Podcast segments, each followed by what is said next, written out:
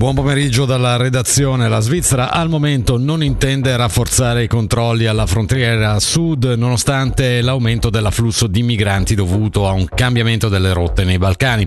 Lo ha detto, riporta la RSI, la consigliera federale Elisabeth Baumschneider in Lussemburgo dove era presente la Confederazione a un vertice dei ministri dell'interno europei dedicato in particolare proprio al tema della migrazione. Morcote ora fa parte dei migliori borghi turistici al mondo, lo ha stabilito l'Organizzazione Mondiale del Turismo durante la sua assemblea generale tenutasi a Samarcanda in Uzbekistan.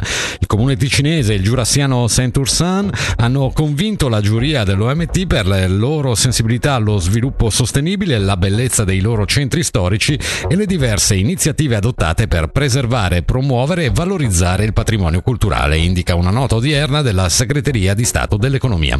Sulle quasi 260 candidature arrivate da tutto il mondo, 53 sono state premiate come miglior borgo turistico.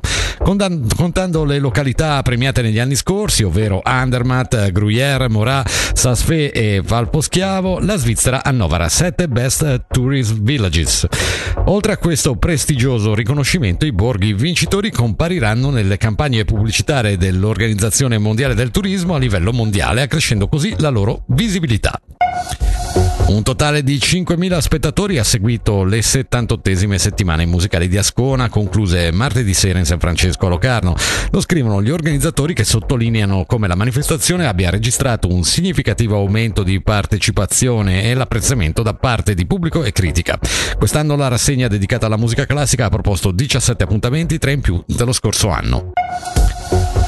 Lo sport, l'Hockey Club Lugano ha comunicato di aver rinunciato all'ingaggio del difensore svedese Viktor Svedberg che negli scorsi giorni si era allenato sotto Luca Gianninazzi. Alla vigilia della partita di domani sera a Bien, la squadra ha anche comunicato che a causa di infortuni e malattie non potranno scendere sul ghiaccio nel fine settimana Marcus Granlund, Samuel Guerra, Stefan Patry.